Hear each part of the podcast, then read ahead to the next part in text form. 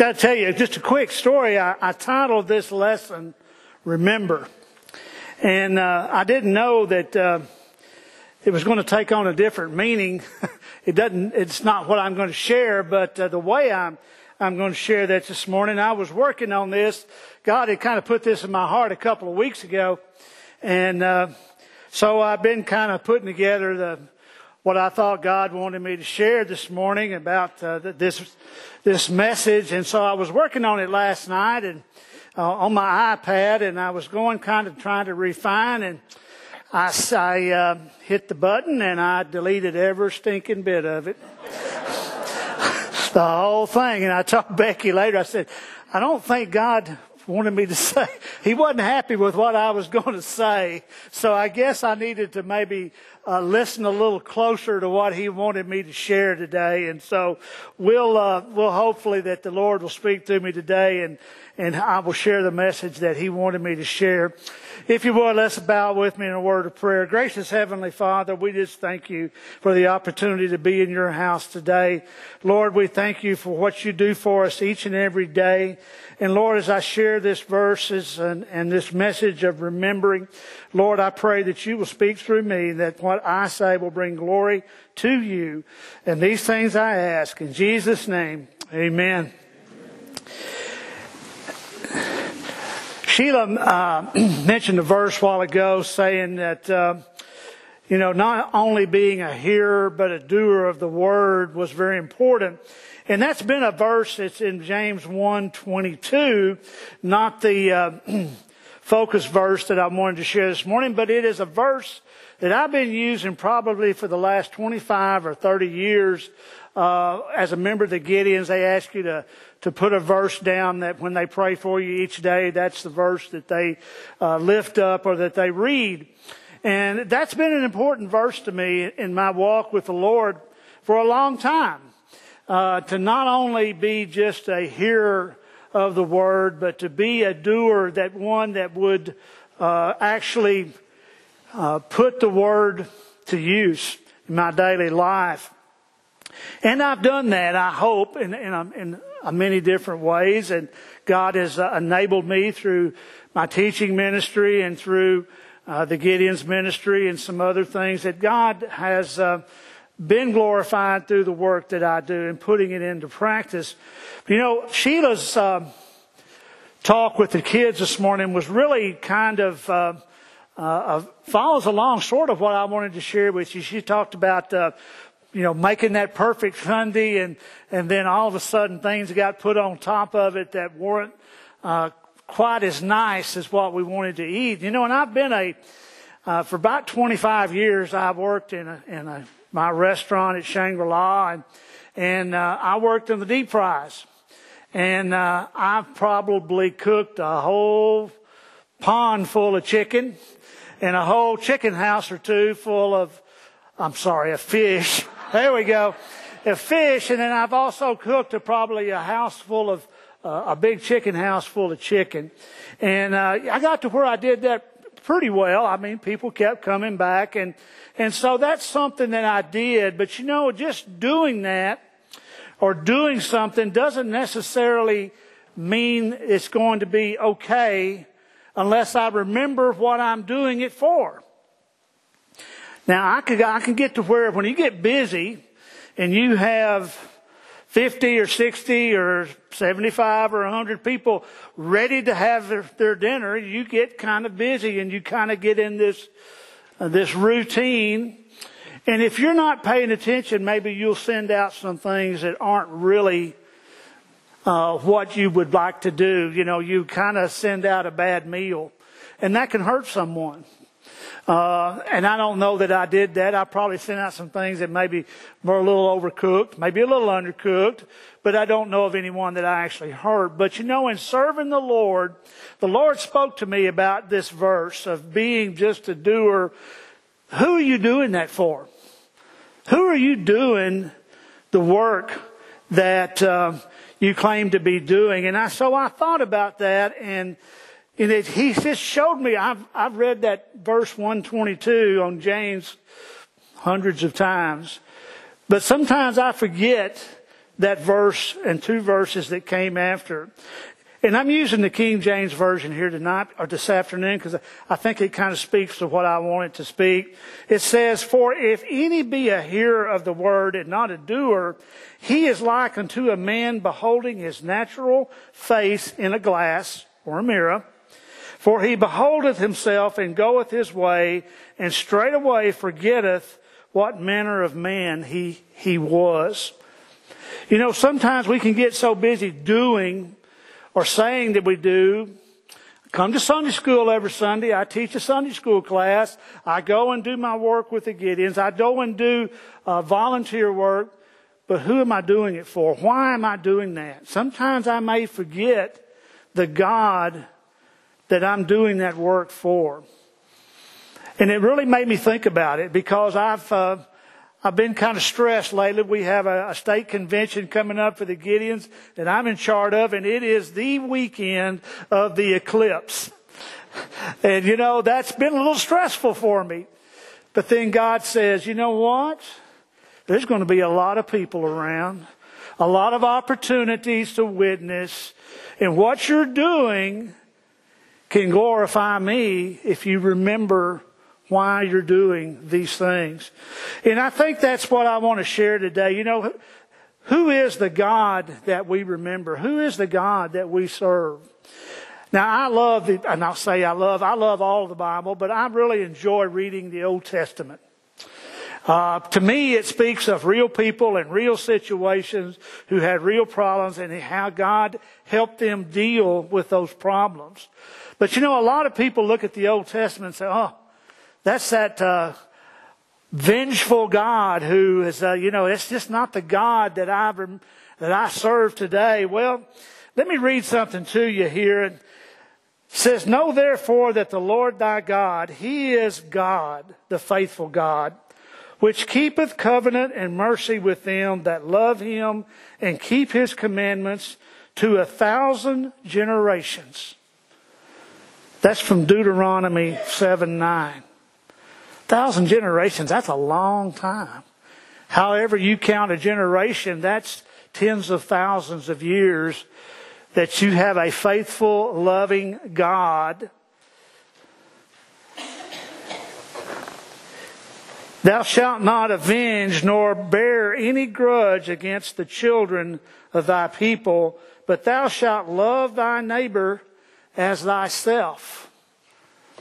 Gee, I think we probably heard that. We think of Jesus when we think of that, don't we? That's just from that Bible uh, book called Leviticus. Leviticus 1918. That's that. That's that book that. Oh gosh, I can't read that. I'll, that's just kind of boring. But it's not. It's the same God who wrote. It says in Romans 5 8, but God commendeth him his love toward us in that while we were yet sinners, Christ died for us. It's the same God who says, For God so loved the world that he gave his only begotten Son, that whosoever believeth in him should not perish, but have everlasting life. A God who loved us so much that he was willing to send his Son, who created the world to come and die for us that he might have a relationship with us. You know, I, I, we read stories in the Old Testament. People, everybody knows. I say everybody. If you've read much of the of the Old Testament, you know the story of Noah. You know that Noah was a man who to God saw that was righteous, and that uh, uh, through Noah, God rescued humanity. We know that story well. But you look at it from a different point of view. God says, in this midst of humanity that was all evil, that had turned away from God, He saw Noah and his family. He recognized Noah and his family.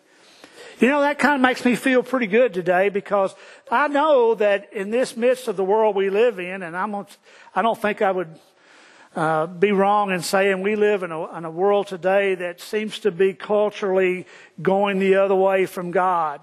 That we don't see God sometimes in, in what's going on in our world, in our politics, in our social interactions. But God sees you. He sees me. He sees those who are trying to be right, who try to follow His commandments. And Noah, you know, people say, oh, that was a vengeful God that destroyed with the flood all of humanity. But you know what? This didn't happen in a day or two. It happened over a period of time. I see a God that was patient, that God that even when Noah started building the ark, that people would have uh, probably thought, well, you know, you're just nuts for doing that, that he continued on and God gave an opportunity. Those who saw that, I'm sure Noah told them, hey, trouble's coming. You have time to change.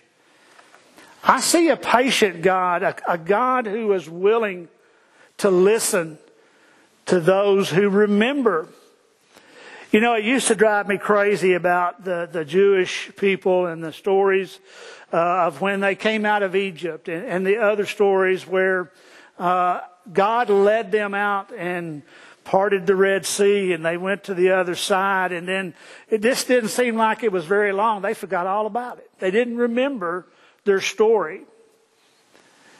But God was patient. But God led them through the desert. And it took a time, it took some time, but God was a loving God and He was a patient God with them. And I realized that, you know, we're just like them sometimes. We get, uh, uh, I can come to Sunday school and I can come to church and I can, boy, I can be feeling good and some Monday morning things start happening and I can forget sometimes the God I serve because of what the world is doing around me. Now I try not to do that. I've gotten better at that, I hope.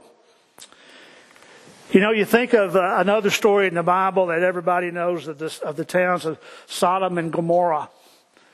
You know, they, there was evil. This, this, there was evil in these cities. The the people had turned away from God. They didn't uh, follow God. There was a lot of evil things happening, and God rained fire down on them. He destroyed these cities. But have you ever read Genesis 18? When the three men came and the Lord came to Abraham and was, was visiting him and getting ready to leave, and he said to the Lord, to, to himself, should I tell Abraham what I'm going to do? And he shared with them that he was going, that he had heard of the things that were going on in this city. And Abraham said to him, well, are you going to destroy the righteous with the bad? What if there's 50 people in that city that are still good? And God says, from 50 people I will relent. And so Abraham contended with God all the way through down to 10 people in this cities. That God says, if there are 10, I will relent. Now we don't know the time period in between here, but you know, again, we see a God who's patient, who's loving, who's willing to wait for a thousand generations to redeem his people, to help them come back to him. You know, the book of Judges, if you kids, uh, people that use Google, you can Google the sin cycle of Judges. And you'll see this nice little circle. and it'll say Israel follows the Lord. And then you go down here, it says, Israel sins and begins to do evil in the sight of the Lord. They again begin doing the things that of the world. You know, Israel lived in a place where and there was a lot of pagan worship. And God says, don't get involved with that. Don't get involved just because everybody else says that's okay doesn't mean that it's okay for you. And you see that this cycle then that they would get into trouble and they, oftentimes the entire nation would be enslaved or be under the rule of a foreign country because they had forgotten the God, that they didn't remember the God that they served. And then they would start crying out. And God would send a judge. Now, most of you know some of the judges. You probably know Samson, the one who could slay a thousand Philistines with the jawbone of a donkey. Strong. You probably heard of Gideon, who the little guy that uh, was the least of his family and one of the least of the of the tribes of Israel. We take the Gideon ministry from him, and he took with 300 men starting out. God used those 300 men to rescue Israel, defeat an army of 180,000 Philistines. And they would come and they would restore their worship to God.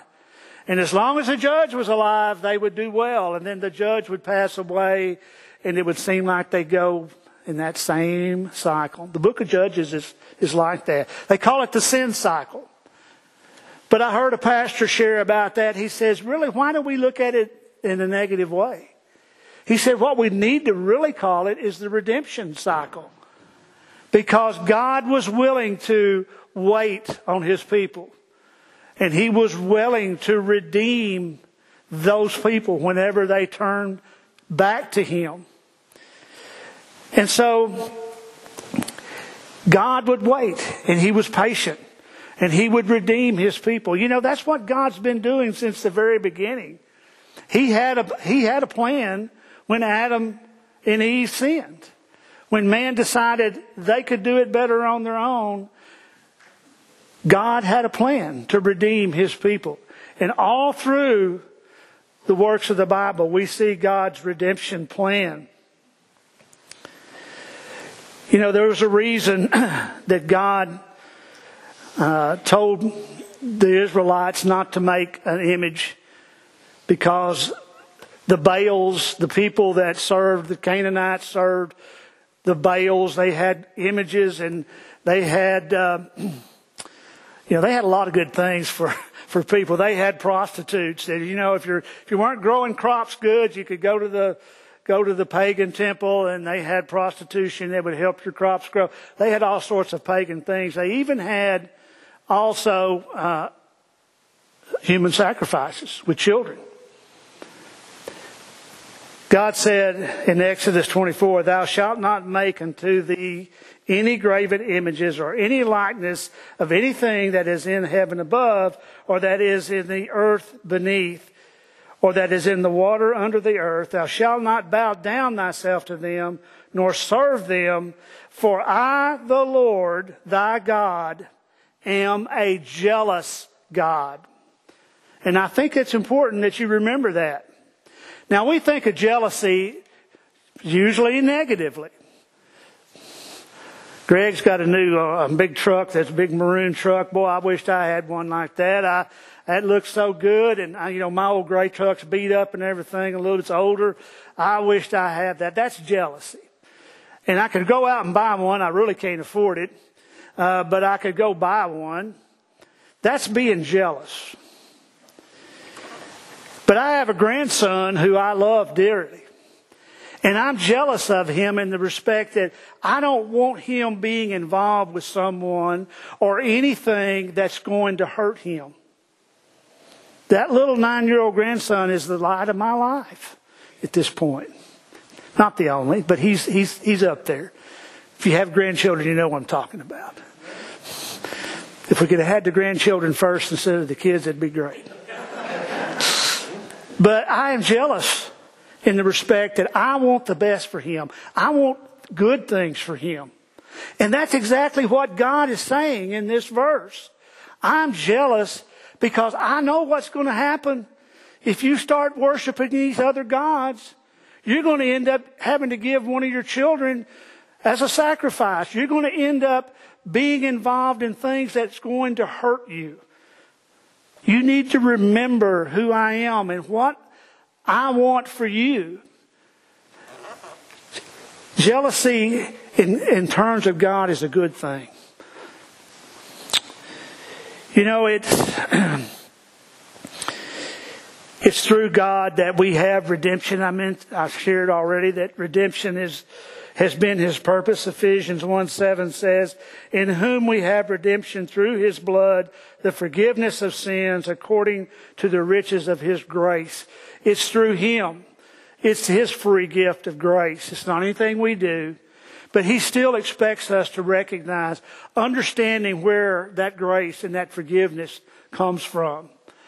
Because if we think if we're just going to be a doer, we're okay, I'm doing this, yeah, I'm doing it. It's not through the do the works that we do, but it's through the things that we do because of God that others see God's grace and His forgiveness and His redemption. You know, it's it's interesting, uh, and if you read, I've been studying uh, some of the Old Testament, the podcasts that that uh, Brother Bill shared with me, and you know, God put Israel in the middle of everything. If you think about the Old Testament and where the the, the kingdoms then, that little narrow strip of land where Israel was was in the middle of everything. You had to get from one continent to the other. It was right through there. And I got news for you, it still is. If you read the paper today, it all still goes right through there. Uh, we know about the wars that are going on. We know that all of our energy, or most of our energy, comes through that narrow little part of land and those little narrow uh, seas that are there. And God did that for a purpose. God wanted His people right in the middle of, any, of everything so they could be a light to the rest of the world. He could have put them over here in a safe little place, in a corner over here in, in that part of the world. They'd be out of the way. But that wasn't what God's plan was. And it's not God's plan for us either. I did a little message on the Beatitudes a couple of times uh, when I shared the message. And part of that in verses 5, uh, Matthew 5, 14 and 15 says, You are the light of the world. A city that is set on a hill cannot be hid. Neither do men light a candle and put it under a bushel, but on a candlestick, and it giveth light unto all that are in the house. We as a people, as Christians, are to be like a town on a hill, a city on a hill. We should be an example to the rest of the world. We as individuals, as men and as women in our household, we're to be a light to our families. We're to be a light to our church families, to our communities. God didn't put us over at the side. He didn't put us in this little building to stay here. We all know that the church is not this building. You're the church. You are the light. If you've accepted Christ and you remember what He did for you, then you are that light to go out into the world and to share with them. Galatians 5:22 says, "But the fruit of the spirit is love, joy, peace, long suffering, gentleness, goodness, and faith. Hopefully, all of us know what those mean, that those are part of who we are as Christians, as who we are, as we remember who God is, who we serve. That's who we are. I did an assisted living this morning. We got a lady in there, she's 99, she'll be 100 in July. She just had a pacemaker put in. And, uh, I, you know, she, in order to that's what they said for her to do. And she came back. She's been gone for about three or four weeks, and she was there this morning. And she says, "I guess God still wants me here." And she had this little bracelet on as from a missionary friend of hers. Uh, many of you know Lillian Shipman. If you know her, you know how bold she is. It says, "Give me the good, give me God's peace." It was something of that nature. God gives me peace. This little uh, bracelet. And she said, while I was in the hospital and while I was around, all the nurses and people saw that little bracelet and they all wanted one. Well, I gave them one. This mission, this is, this lady's mission is to, to give out these little bracelets. She was being a light People are seeking the peace that only God can give, the joy that only God can give, the goodness, the faith. That faith can be tough sometimes. We've just gone through a series of lessons uh, in our Sunday schools, the senior adults, about faith. Uh, it can be difficult at times. I'm one of those. I'm one of those that can be a worrier. You know, I can take something little bitty and boy, I can make it big real quick. My wife over here going, yeah, he can. I've gotten better. But it's about faith and we trusting in God, remembering the God who I serve, that I know that things are going to be okay. You know, we're going to, uh, in just a couple of weeks or next month, we're going to celebrate the Lord's Supper. Some churches do it every Sunday. Some do it more than us. We usually do it once a quarter. And all of us uh, know what the Lord's Supper is. We we take the bread, a little piece of bread, and we use it as a remembrance of of Jesus' body, and we take the little grape juice that hopefully hadn't fermented this time like it was last time.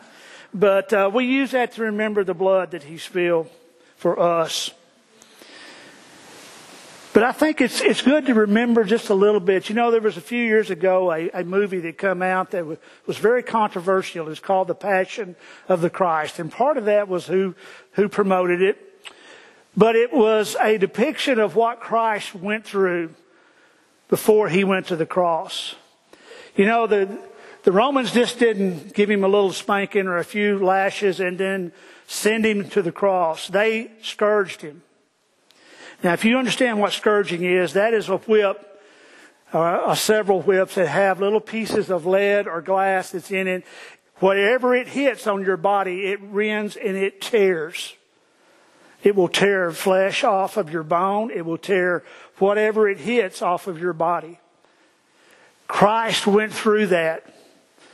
And when he went to the cross, he was so worn that someone else had to carry the beam and when he went to that cross, he had to sit on a cross with his hands out, struggling to breathe with his body broken and torn.